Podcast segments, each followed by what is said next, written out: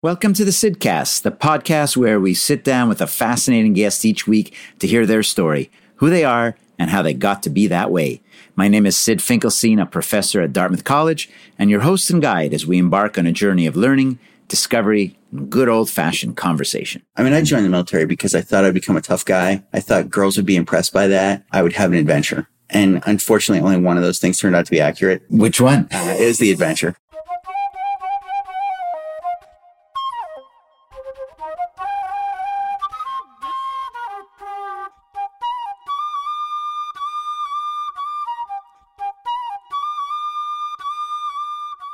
Welcome to the Sydcast. My name is Syd Finkelstein, and my guest today is Jack O'Toole, and his story is all about being an entrepreneur.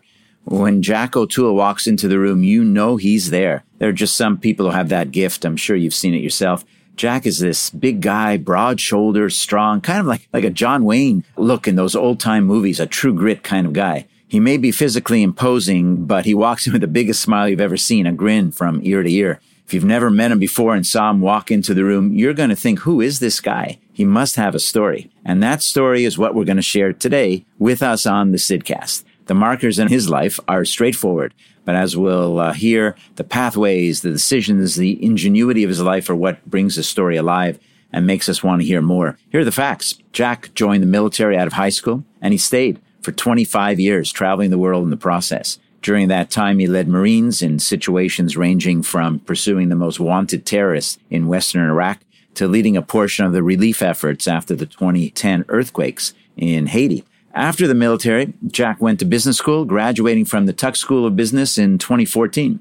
I don't know quite how he did it, but whenever there was something going on that was different and interesting, it seemed that Jack was part of it. As a student, he did pretty much what he did for 25 years before that. He became a leader of leaders, supporting many other vets as they left the military and re-entered civilian life. And especially if they're thinking about business school in general and Tuck at Dartmouth in particular, Jack was there to talk about it and to support them and to encourage them. While in graduate school, Jack also connected with a chemistry professor who had this cool invention, and together they founded a tech startup called Fresh Air Sensor, which develops and commercializes sensors. They've invented the only sensors available, which can monitor for and detect tobacco smoke and marijuana smoke. And Fresh Air is actually now trying to invent a sensor for vaping. Fresh Air gives scientific proof that someone has smoked in a monitored area. And, you know, that's going to be valuable for a lot of people in the hotel business and other areas as well. So join me as we bring Jack into the Sydcast studio to hear his story. Hey, Jack, how you doing? Hey, Syd. Thank you very much for having me. I'm delighted to have you and be part of the show. You've had such an interesting and continue to have an interesting career and life. And I thought, boy, be some interesting lessons that'll come out of our chat today. Long time in the military, been to the Tuck School and graduated in business school uh, about five years ago, and now CEO of startup with a lot of interest in entrepreneurship. But let's go back to where things kind of started. so where'd you grow up? Sure. I grew up in Cape Elizabeth, Maine. It's a small town near Portland. I love Cape Elizabeth. It's yeah. a great place. Do you still have family there? My mom lives in Falmouth now, but close. Yeah. There was someone I knew, still friends that lives in Cape Elizabeth, right on Shore Road, oh, just right Beautiful. on, uh, right in the ocean. It's really spectacular area. So what did your parents do? My dad had a company that built houses and did developments, that kind of thing. And my mom ran the neonatal intensive care unit at Maine Med. She had the lowest mortality rate in the country for most of her 25 years. Wow. So that was exciting. Wow. You didn't go into medicine. Uh, know. And what was childhood like in Cape Elizabeth? Pretty, I mean, Cape Elizabeth is like growing up in the 1950s. I remember in school once I got called to the office and the office lady said that a lady claiming to be my mother called and asked for me to call her at work. And I said, okay. And the office lady said disdainfully, your mother works. She didn't believe me or believe it. She thought it was fake. I was like, yeah, yeah, my mom works. Yeah. I want to say you work too. You're here. Right, right, right. Yeah. And how far back? It's always interesting. How far back memories go. I think about, you know, I remember when I was in kindergarten, I remember a few things that happened. Not that great, actually, and they stick in your head. I faintly think I remember something that I may have been four, but I could have been five or six. And then also your parents or older siblings, they tell you stuff and oh, you yeah. think it actually happened and you think you remembered it. Right. But you didn't. Well, how about you? How far back? So I know I have memories to three because I remember sitting in my grandmother's kitchen, her teaching me to read. She used these pink flashcards and used a blue felt tip pen. And we did these flashcards to teach me to read. That's pretty serious, pretty intense. Yeah. We did it for months till I knew yeah. how to read. Wow. Is she a teacher? No, she was a nurse too. Yeah. You come from an educated family. Yeah. And education is important. I mean, the grandmother's doing the flashcard thing. Yeah. yeah. I mean, my family like likes education. yeah. And did you do any sports as a kid? Oh yeah. I played three sports. I played golf in the fall. I kind of took the fall off. And then I play, I swam in the winter and played lacrosse in the spring. What point did you know you wanted to go to the military? My family really wanted me to be a banker. Like one of my uncles was very successful banker and they thought I should be like him when I grew up. Mm-hmm. I realized I did not want to be a banker. How does one know if one wants to be a banker or doesn't want to be a banker? I don't know. I mean, I went in and visited one of my dad's friends and saw piles and piles of paper and people looking overrun by piles. They weren't piles looking thrilled. No, they weren't looking thrilled. And I didn't think I wanted to do that. So I was supposed to either go to my second choice college or go to prep school and hopefully go to my first choice college. And I enlisted instead, which where I grew up was not done. I mean, nobody enlisted in the military. Yeah, but the fact that you don't want to go into banking doesn't automatically mean you're going to go enlist in the military. No, I just needed to break the cycle I was on. I just wasn't ready. I wanted adventure. I mean, I joined the military because I thought I'd become a tough guy. I thought girls would be impressed by that. I would have an adventure. And unfortunately, only one of those things turned out to be accurate. Which one? Uh, it was the adventure. The other two turned out the girls weren't impressed with that part. No, not at all. And I didn't really become a tough guy. So yeah. So how does that work? You sign up and you go to training. yeah, you sign up, you go to boot camp, then they send you to school for the job you're going to do in the military. I did that. And then I got to my unit and I think I asked too many questions. I think I was difficult. Oh, that's a good one. they would tell me to do stuff and I would say, well, wouldn't it be easier if we did this? I think if we organized this way Yeah. and staff NCOs, senior enlisted people do not like it when you say that as a mm-hmm. junior enlisted person. So they encouraged me to go to college. So I got into a program and got sent to college pretty Yeah. quickly. I didn't even know you're allowed to tell your superior officer, like, why don't we do it a different way? I don't know if you are. I But mean, you did it anyway. I mean, you can. I mean, it's not, people think of the military as you tell someone to do something yeah. and then they go exactly do that thing. That was never my experience. no. No, I mean, people kind of might do what you tell them to do. It's like in business. Like people might go do what you tell them to do. They'll Yeah. probably do a version of what you told them to do. Right. But I mean, it's not as clear. People are only going to do what you can force them, compel them to do and measure that they've actually done or what they want to do, whichever is greater. So if you want people to do stuff that can't be clearly and easily measured, Yeah. then you have to convince them. You just have to make them want to do it. See, it. this is definitely true when it comes to being an effective leader and effective manager. But I didn't quite realize it was so similar in the military. Yeah, it's pretty similar in the military. everyone thinks about it so hierarchical. Yeah. Though in the military also, I mean, as an officer, I rarely had anybody tell me exactly what to do. I mean, I knew what we were supposed to be doing. And a lot of times I'd offer, I think we should be doing this, or I'd go to my boss and say, Hey, I'm planning to do this, this, and this. Yeah. And sometimes they'd say, okay. Sometimes they'd say, I don't think you should do that. Mm-hmm. Sometimes they would give me an answer that was not clearly no. So I would just go do it. hmm But there were other people that were waiting for instructions, no doubt.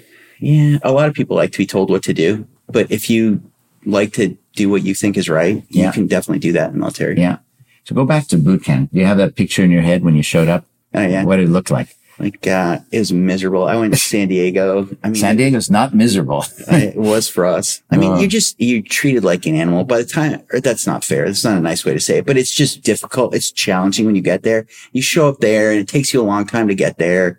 And then you're tired and you stay up the whole first night and you're wearing the same clothes for like two days. So you're all dirty. I do like very bright in my mind is when you go in to get your haircut. I mean, it's like they show you in the movies. Like you line up, you're staying there at attention in a line and they put you, you go in that chair and you go over there and you sit down and this guy goes, or woman goes, and cuts off your hair. cut. And this just big clump of hair falls in your lap Yeah. and you realize that you made a terrible decision.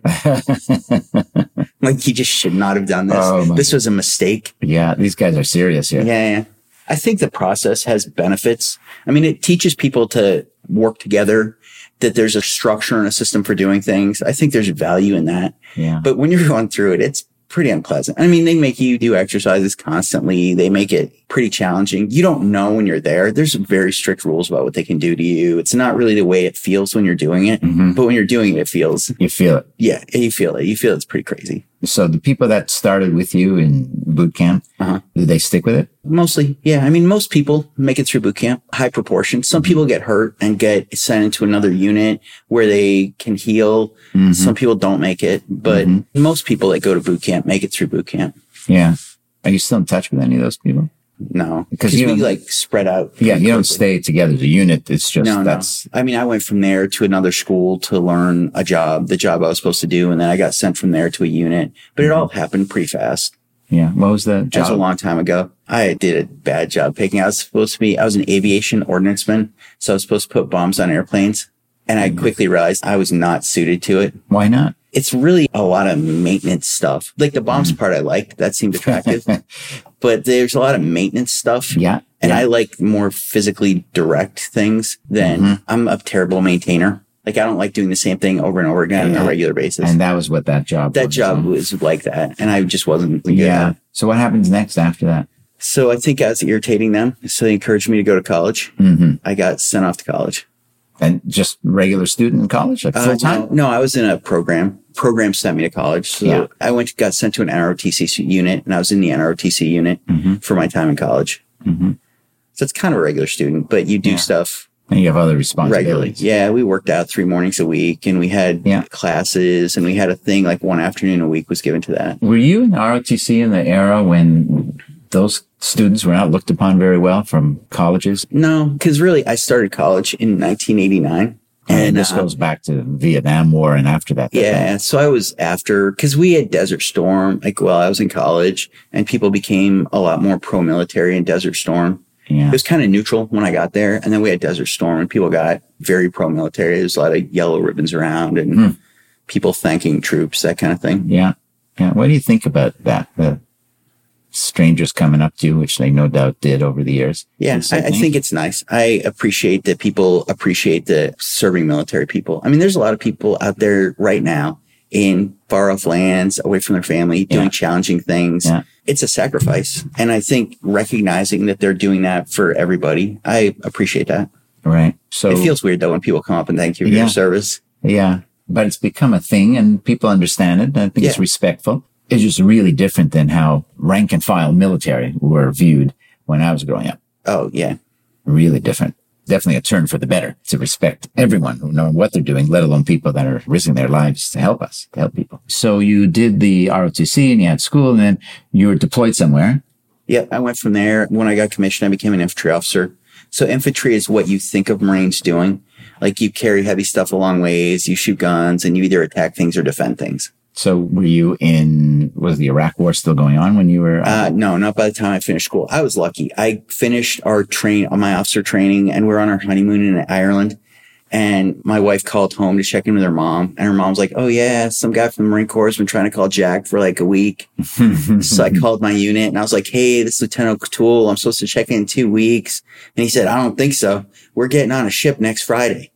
Oh boy. So I flew back from Ireland. I like put my stuff in a car, a rental car, drove down to Camp Lejeune, checked in and immediately got on a ship. And we went down and uh, changed the government in Haiti in 94. That was the deployment you were on. So that was my first deployment. So that was Cedras was in power and Aristide had won the election Mhm. and Cedras wouldn't give it up to him. So we went down there to make Cedras give it up and let Aristide come in. So that was great. We went down, we did some good stuff. We did some humanitarian stuff with the Haitian people down there. Things were pretty bad in Haiti then. Yeah. Strangely, they were worse in 94 when I went there than they were when I was doing relief operations there in 2010 after the earthquakes. It was worse. It was worse in 94 without the earthquake. without the earthquake. Yeah. It seems weird. Yeah. So we were down there helping the Haitians, changing the government. Yeah, that was the first time I ever rushed through a door with a gun and didn't know it was on the other side. And there was a guy there with a gun. It was great. You get turned up to 11. it's super exciting. It's super exciting. The guy's got the gun. Yeah, it's super exciting. We didn't shoot any of them. I didn't shoot anyone. Like, and none of those guys shot any of my guys. Mm-hmm. Some of my buddies were in a gunfight a hundred yards away from me, but I wasn't in it. Yeah.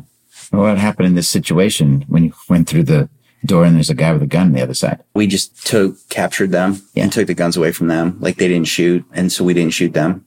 Now, I got to ask you about this. It doesn't take long for a bullet to go from somebody's gun to you or somebody else. Yeah, I have So to say, you know? young Marines even young Marines are exceptionally good at determining whether they should be shooting someone or not. Because you see guy people, there's plenty of people that meet the criteria for getting shot. But sometimes, you know, they're just being dumb. You just see the look on their face. People do take risk mm-hmm. to not shoot another person when they don't have to, because maybe they have some amazing ability to trick you. Mm-hmm. But just when you don't feel like it's right, you don't want to do something to somebody that you don't have to. Mm-hmm.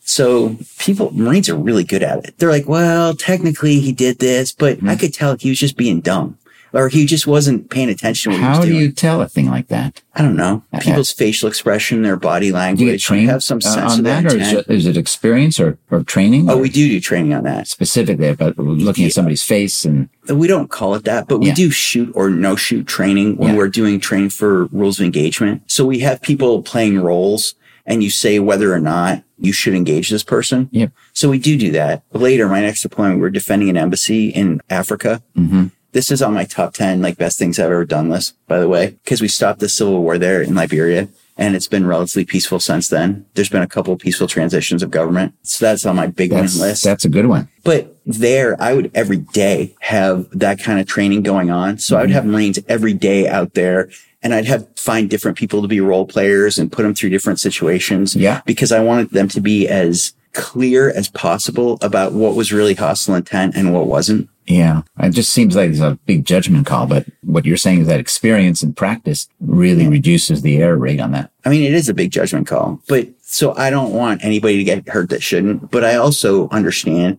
that if a Marine shoots somebody in a situation that they shouldn't, like they have to carry that around with them. Mm. And that's bad for them too. Yeah. yeah. It's like everybody gets hurt in that situation. Mm-hmm. So I mean, the more you intensely you train, the less likely are you are to have that kind of problem. Right. So, Jack, why did you stay in the military so long? I think 25 years, right? Almost 25, yeah. Is it the case that many people retire after 20 years? Yeah. With full pension and all the rest? Yeah.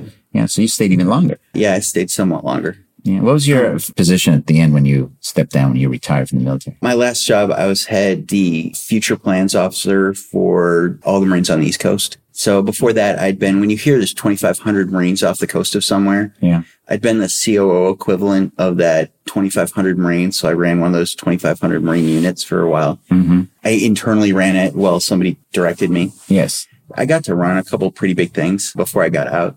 I honestly stayed in because I didn't intend to stay in. Mm-hmm. I intended to go do something else. Mm-hmm. But I kept getting offered jobs that seemed interesting and exciting within the military. Within the military, where I could go do something that I thought would make a difference. Yeah.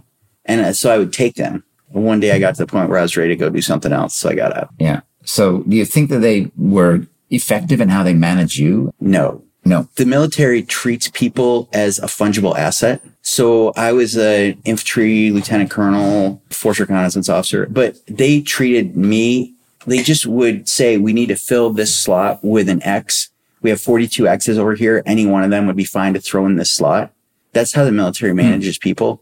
And it works terribly. But all the different jobs I did until I said I was going to get out, I didn't get my job the, through the normal system somebody asked me to come work for them. Mm-hmm. And I said I would come work for them. And then they would get the system to have me move to go work for them. Yeah. So there's some people that identify talent. Right. And manage that. Yes. But if that doesn't happen, they're not thinking about the individual. They're thinking about the job slot. The system's 100% arbitrary. Other, if somebody's not managing that talent for themselves personally. And so to manage the talent, that's up to an individual officer yeah. thinks that's who understand how could you think it's not important? Maybe some do, I don't know.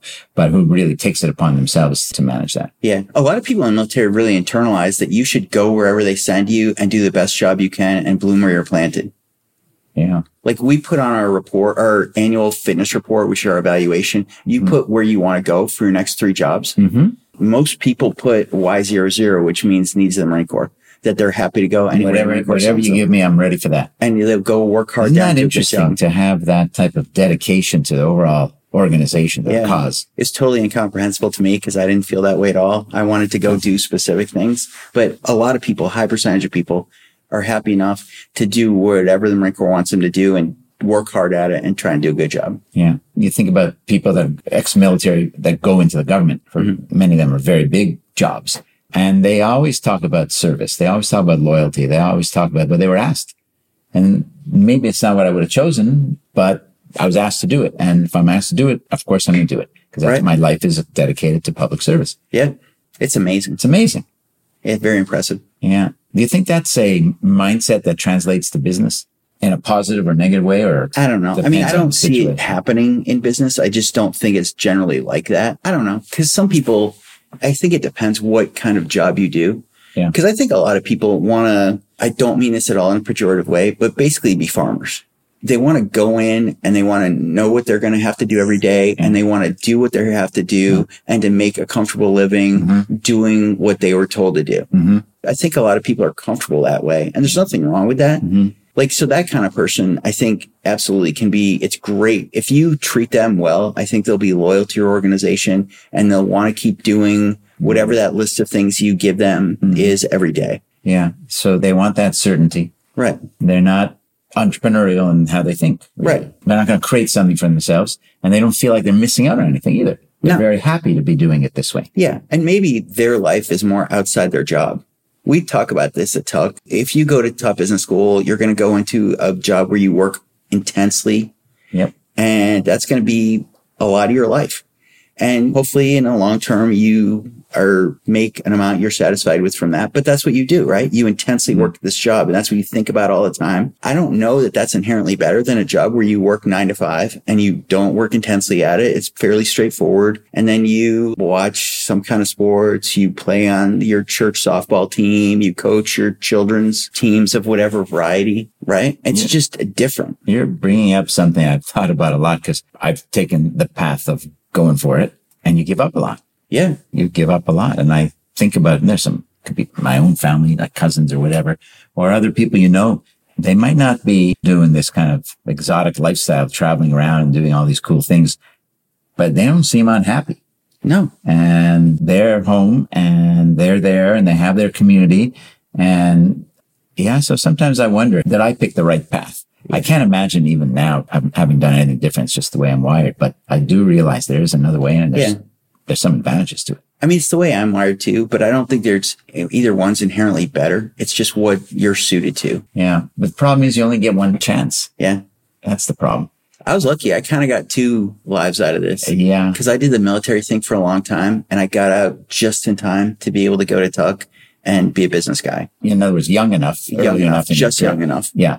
Yeah. But as you're describing your time in the military, you didn't fit into that model of just tell me what to do and I'll go ahead and do it. No. So, I mean, I spent most of my time in special operations or specialized units. Mhm. So, I mean, I was in units where it was very intense and it was great. I mean, I worked with a lot of really smart people, really Yeah. enthusiastic people, and we'd go out and do interesting stuff. I was lucky in the military, very lucky to work Yeah. with such great people all the time. What was the scariest thing that ever happened to you in the military? You're smiling with the scary, so okay. The scariest things for me, though, were more like people told me I was going to go do an office job. I mean, one of the scariest things that ever happened to me is they told me that I was going to go to headquarters Marine Corps and work up in the Pentagon. And that seemed terrible to me. yes. I mean, physically scary. I don't know. I mean, things happen around you. Being really scared to me is like this, something will happen to your kids, Yeah. right? If something happens to you, it just happens. It's mm-hmm. unfortunate, but it just happens. But I mean, your kids, that's what's scary. Yeah. It's like having one of them close to traffic is much scarier to me than anything that's happened to me by myself. Yeah, It's interesting to think about because your parents saw you head off to the military at the age of 18. Yeah. And so from their point of view, yeah, you were doing something. Yeah. My mom didn't watch the news one time for 25 years. She refused to. She refused to watch the news. Yeah. She didn't want to see any place I was. Wow. Jack, you've been in the military for 25 years, and that means you were in the military on September 11, 2001. What was that day like for you? I was. I was in Okinawa and it was the middle of a typhoon and somebody called us up and told us to turn on the television, like called my wife. And so we turned on the TV and the first plane had just hit the tower. So we were watching that on TV in the middle of this typhoon. So it was whipping around outside. And, uh, by the time the towers fell or shortly after the towers fell, the people in Okinawa, the senior people knew this was terrorism. And so people started getting crazy. So I was commander in a reconnaissance unit. So like we would jump dive, use small boats, that kind do raids, that kind of thing. Mm-hmm. So they wanted me to launch rubber boats in a typhoon to provide security in case anybody tried to assault the um, island. In case you were going to be under attack. Yeah, in case we were going to be under attack. So- Because people thought this was a credible threat. Yes. And I mean, I was adamant that I would not launch rubber boats in a typhoon, that that didn't make any sense. Might not be the best use to deploy talent here. Yeah. And if we just sat on top of our buildings, we could see the ocean a lot better than in a rubber boat because the rule of lights, you just Mm-hmm. Yeah. can't see that far But if you're at people water. said that they were just got to do something. I mean, everything went crazy. Yeah, people thought something was going to happen, that this was part of a larger effort, Even larger. even was- larger. it- yeah, like it a was so large. worldwide assault effort. Yeah. So it was crazy. I mean, it took hours to get on and off base for months at, or a couple months after that. They intensely searched every vehicle. Mhm. If you got left your vehicle out in town, it had to be thoroughly searched when you came back. Mhm. If it ever left your site, Right. In case someone had put a bomb in there. or Yeah. Something like that. How much did it change your life at that point? everything just ratcheted up two or three notches. I was in Okinawa a little longer, but I went back and uh, led a unit back in the States after that. I ended up leading a task force in Iraq that was supposed to catch the top 12 targets in Al Anbar province, Iraq. And that was really exciting. We were out there doing raids constantly, trying to track down these terrorist leaders every day. How do you find someone like this? It's called effects based targeting. So if I was looking for you and I didn't know where to find you, Yeah. I would find everybody that I knew you knew. Mm-hmm. And if I could find any of them, that would be great. If I can't find any of them, I would find everyone that we know they know. Your friend's barber. Yeah. I might like go get them. This sounds like police work. Like, yeah. You go to you get your friend's barber and then see if your friend's barber knows where your friend is or Mhm. where we'd be able to find him and work our way up that chain. And I mean, it's not really your barber. I mean, it's other people who are active in Yeah. terrorism, but second and third, fourth relationships to Yes. work your way back to the people you want. now these people would be in hiding or on the run or Some of them, though, some of them were living openly, even though they were committing acts against the United States and Iraq. they weren't afraid of getting caught or they just, Some of them, I guess they weren't afraid. I don't know why they weren't afraid. yeah. They should have been. Yeah. Cause you caught some of them. Yeah, because we caught some of them. Yeah. So, we got five out of 12, right. took them off the list. And then one of the people on the list killed another person on the list. So our list, six of the Yeah. people out of 12 came off the list Are, over there. are those the remaining six? Were they ever caught? probably. I mean, not while I was there, But but, probably eventually. So when you got five out of the 12, Yeah. what does that mean to get them? we captured them, almost all of them. We captured. Did they end up in Guantanamo? No, I don't think so. They weren't that high level. No, they weren't that high level. I don't think they were really taking people from Iraq to Guantanamo at that point. Yeah. They would question them there in Iraq, hmm debrief them in Iraq to get more information to break the whole system down more. Right. And we were lucky. We also, my unit did the pre-assault reconnaissance. So looking at the city of Fallujah before the assault and shaping, meaning putting fires on places that we needed to for the assault when we took the city of Fallujah back. And then in the eastern side of Fallujah, we led regular units in. How long were you there then as part of that? In that deployment That deployment, I was in the country for seven months. for seven months. Yeah. And sometimes you see either in TV or movies or even the news that Marines or other military personnel can call home somehow. Yeah, that's true. Skype call, Yeah. FaceTime. I don't know what. Well, I mean, I walked around with a satellite telephone in my pocket all the time yeah. because we use satellite phones Yeah. to And communicate. so you could just use that. I could. I didn't. You didn't because They said we could use the phones for limited personal use, but I felt like sooner or later somebody was going to be mad that our satellite Sound phone bills were giant. so I just like refrained from using it very often. I would use it once a month to call home Yeah. because I just, I knew somebody was going to be mad sooner or later. And I just felt like I should, it'd be easier for me to defend my guys if I wasn't also in the crosshairs of people being mad yes. During the second night in the city, this reporter offered to let me use his phone to call home. And there was things exploding all over the place and machine guns firing. I thought it was the dumbest thing in the world. Hmm. Might not be the best that. sound effects for your wife to hear. No, well, I'm fine, dear. Yeah. I thought my wife very much would not like that. Yes. But now you see that in movies all the time. People calling home when things are like machine guns are firing things are exploding. It's not realistic though. I don't think so. I wouldn't call home like that. I don't know No. many guys that would. No. Wives don't have like very positive reactions to that. yeah, I can't imagine. And you had kids at that time? I did. We have three. My youngest was born right after September 11th. My youngest was born. My wife was pregnant at that point at Yeah. September on September 11th. You were talking about entrepreneurial activities within even the military. Yeah. So what's a good example of that? Okay, so I was very, very fortunate. They decided to start up a Marine component of Special Operations Command because Special Operations Command had SEALs and Rangers and Green Berets and Air Force. All together in the same. they all fall under Special Operations Command, Mhm. but they didn't have any Marines.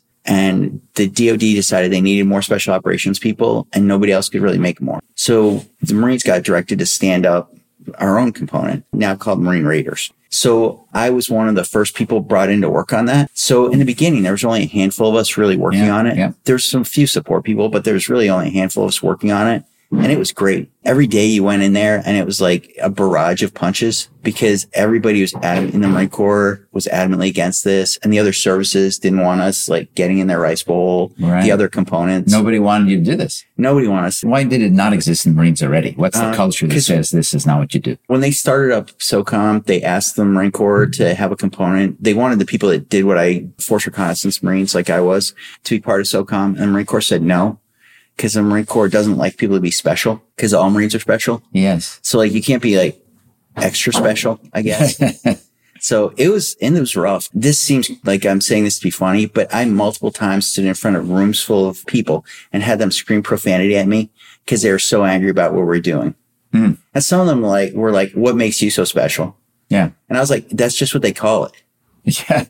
It's just the term of art for this. That's right. Like I'm not special at all. It's just what they call it. We could move Wow. on." They're so adamant against that. Yeah, they were really against it, but it was great. We built everything from the ground up. Mm. So, I mean, we had to figure everything out, what our mission was going to be, what our structure was going to be. We restructured the whole thing pretty quickly after the beginning and really tried to figure out how we had to train people. And that was just amazing.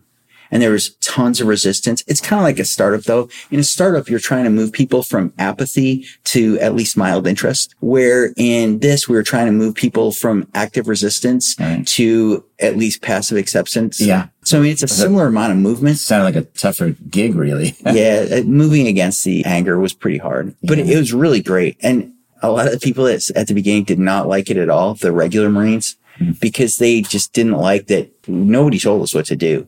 Nobody had any idea what we should be doing, and we were having to figure it out. I personally loved that. yeah. We worked intensely all the time, but we were moving pieces forward all the time. I remember there's four big fat binders, like four four inch binders of stuff after a while that you were supposed to read when you showed up to understand what was going on. I had Wow. written about one of those binders. And when you say you had to read it when you showed up, what does that mean? Like when you came and joined the unit, yeah. if you were in a important position in the unit, you were supposed to read these four binders of stuff so you could really understand where our positions were on different stuff and where like what we were working towards. And that sounds real different than what an entrepreneurial company would do. There's no binders. It's move fast, break things, all the usual stuff Yeah, people yeah. say. part of our thing about the binders though, we also, you had to get qualified to give our command brief and you had to get signed off by a small group of people because we tried to control the message. Mhm. Because people saying things that were off message just caused us more problems Yeah. and it made more people angry. So we were very, very careful about our message externally. Mhm. So we're trying to build this organization internally. We're trying to train people. Or are we trying to recruit people, then do assessment selection. Like we had this whole big assessment selection program and then train people and deploy people. And at the same time, we're trying to externally message to get people to at least not resist this. Right. So you really had to pay attention. That's a startup. That really is, right? Oh, yeah. And how big was your group? In the beginning, there was really five of us working uh-huh. on it. By the time I left it, there was 2,500. Now there's 3,500. It's taken off. Oh yeah, it's big. And there's raiders deployed all over the world right now doing What's missions. the attitude within the rank and file of Marines? Or actually, any, even it would have been senior people that would have been probably most upset about this whole idea. Yeah, there's still a come lot, to a lot of regular Marines that don't like it. Yeah. But I think people have kind of gotten, people just accept it now that this is the way it is. Yeah. I mean, there's still people saying that it should go away, but So special forces have become such a big part of military warfare, absolutely. more so than ever before, really. Yeah. Why is that? There's two kinds of things special operations units can do. One is unconventional, where you're working with indigenous forces and you're doing things very different than the normal military Yeah. does. Yeah. And a certain amount of that takes place. But the other thing that is much more, that's probably 10% of what special operations does like 90% of what special operations does is hyper conventional, meaning you're doing what regular units do, but you're just doing it with much more trained people. Mm-hmm. So you take really capable people and you give them a lot of training and a lot of resources and equip them very well. And people like special operations. One, because there's not 18 year olds there. So it doesn't seem they're adults, Yeah. full grown adults are going out there. And so it's less, I think it's seen as less risk. But two, because it limits the amount of bad things that happen.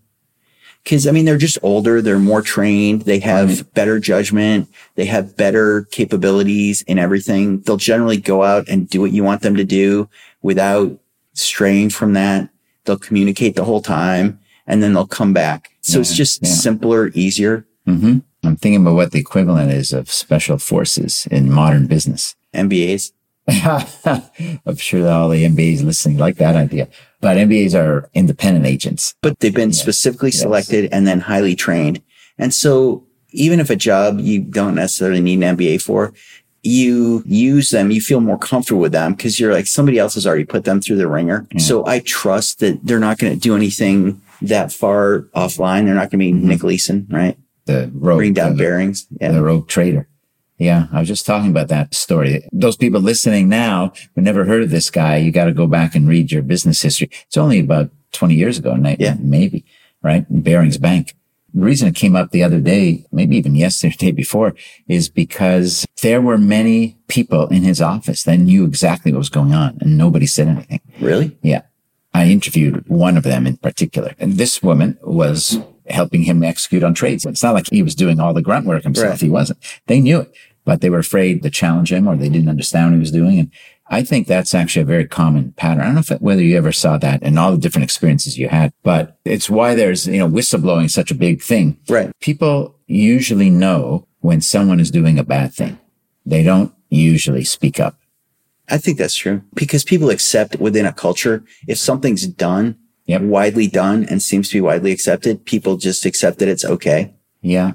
Right. Right, but it's also true. Now, when it well, it could be widely. I'm thinking about thinking about the Me Too movement and uh, how many stories have come out now, and thing that, that there are a lot of famous people that have been doing certain things for a long time. Not that long ago, what was his name? Placido Domingo, the opera tenor. For years, people apparently knew that he was a difficult person and a philanderer, and he would take advantage of women whenever he could. And he got caught, not got caught. It Yeah. finally got recognized as something. It just took a long, but the point is a lot of people knew about it. And it wasn't that that was the culture of that entire industry or whatever organization he was in. I think it's a human nature thing. I think people just accept though that like there's people that do weird stuff and people just accept that that's the way that person is. Yeah. And it seems to like validate them in some but way. it's, it's a weird stuff that's wrong.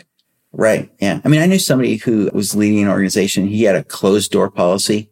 You couldn't speak to him unless you made an appointment. I like that closed door policy. which seemed crazy to me, but Yes. everybody's like, Oh, that's just how That's he is. yeah. I mean, I've known other people that are super volatile. I mean, would just not have appropriate emotional control Hmm. and would be abusive towards people.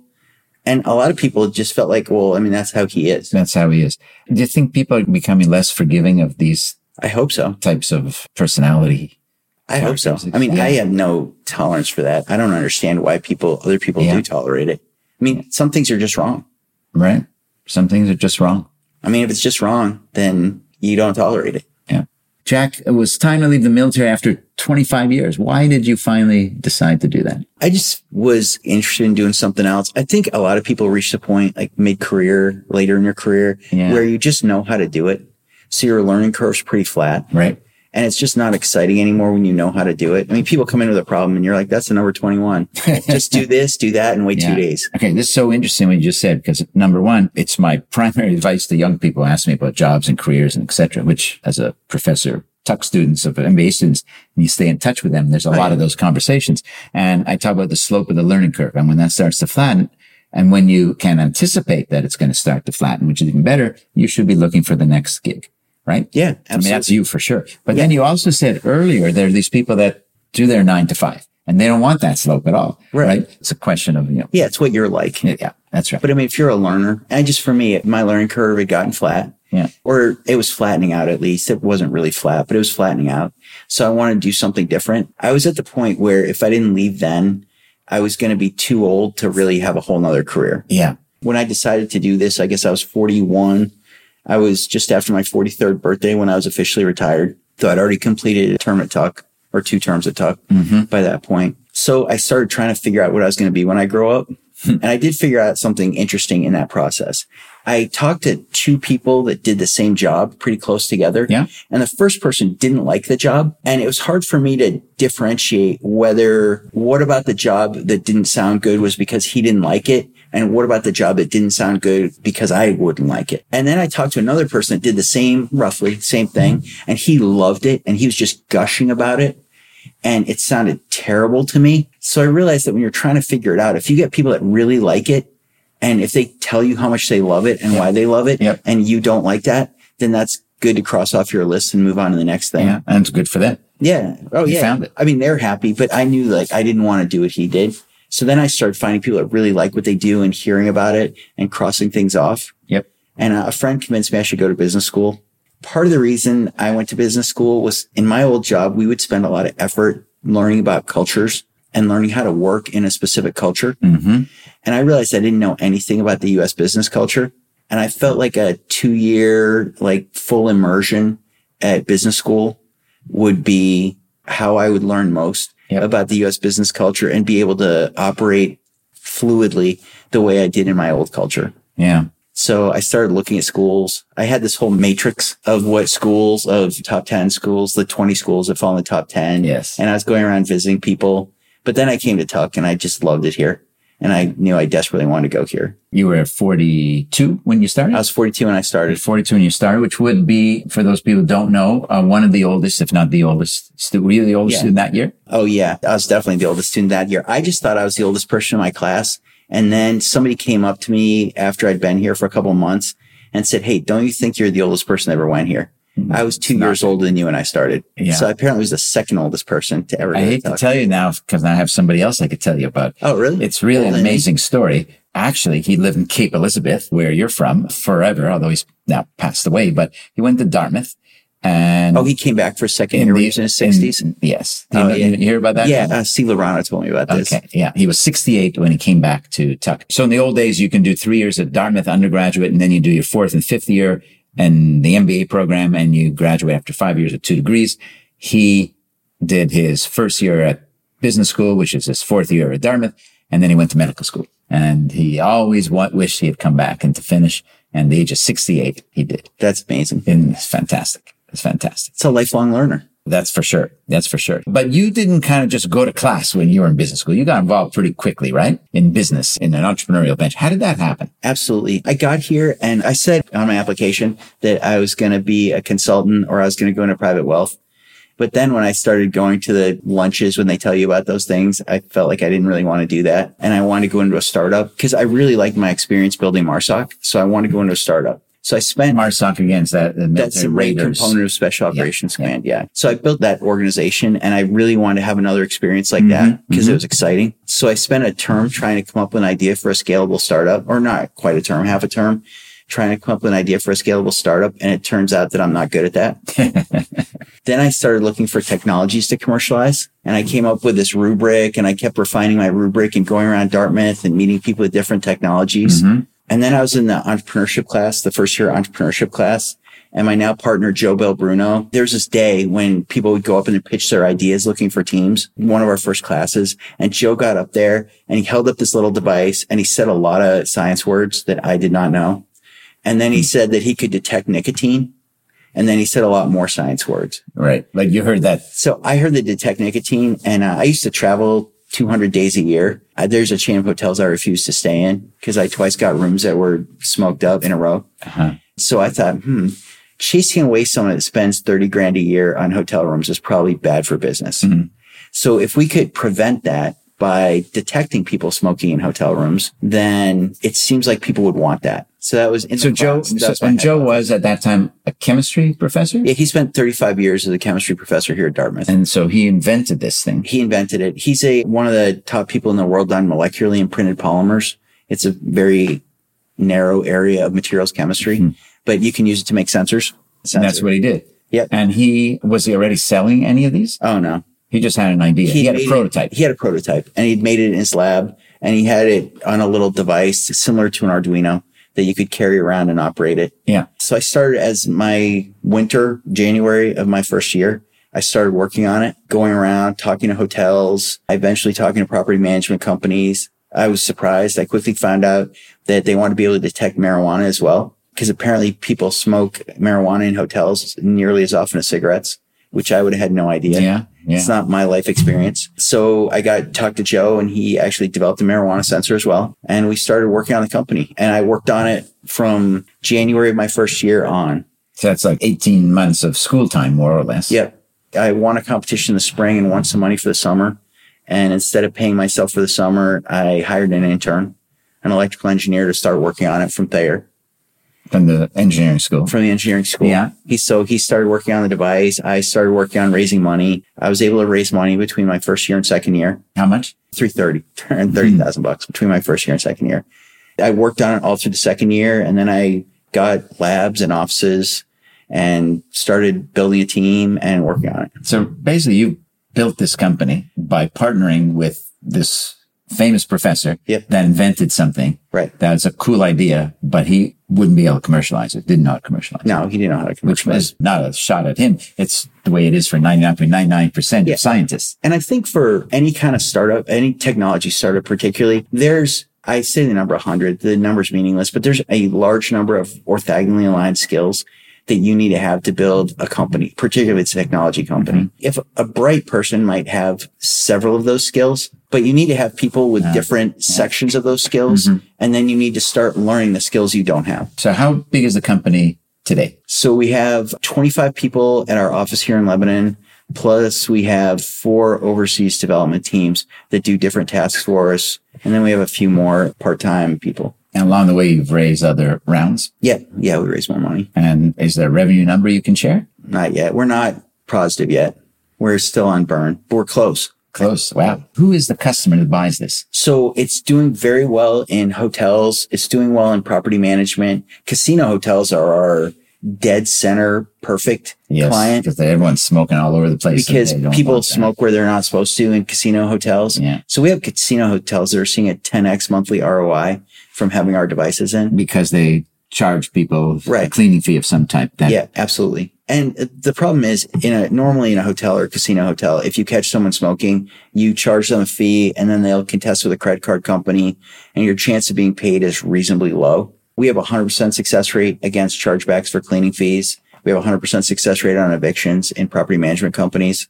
Now, 100% success rate means that you can prove that in fact this person did the bad thing, which Yep. is smoking. Yeah, we provide scientific proof and we've never failed with a credit card company or an eviction. That's quite a good sales pitch right there. So, I mean, that's pretty good. And we Yeah. have tens of thousands of devices in hundreds of locations right Yeah. now, growing all the time. So your practice entrepreneurship, startup, creating things and leading, building and leading. Mm-hmm. So what's similar? What's different from military to running this company in terms of leadership?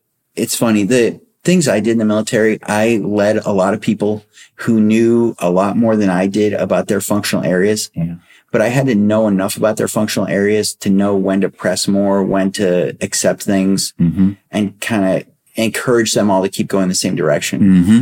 in my company, it's very much like that now.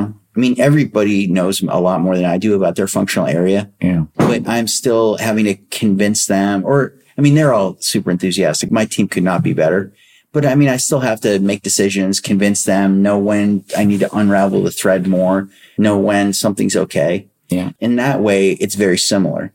Though in the military, you get more resources by convincing higher organizations to give you more resources. So you have to be very controlled in your message in order to make that happen and be, have the right message and appeal to what they're interested in at that time to get more resources. Yeah. In a startup, you have two sources for resources, investors and clients. We make things that people want and we provide them good service.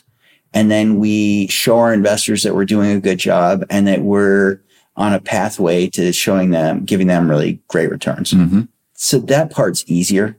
than getting resources. Cause this is in the military, it's a zero sum game. You're competing with other organizations to get those resources. So you have to beat out other organizations to get those resources. In a business, if you're doing something great and you can convince people you're doing something great, then that's there's, attractive. There's almost always more money to deploy, which a lot of people don't understand or realize. Right. There's almost always more money to deploy than there are good ideas or places to deploy it.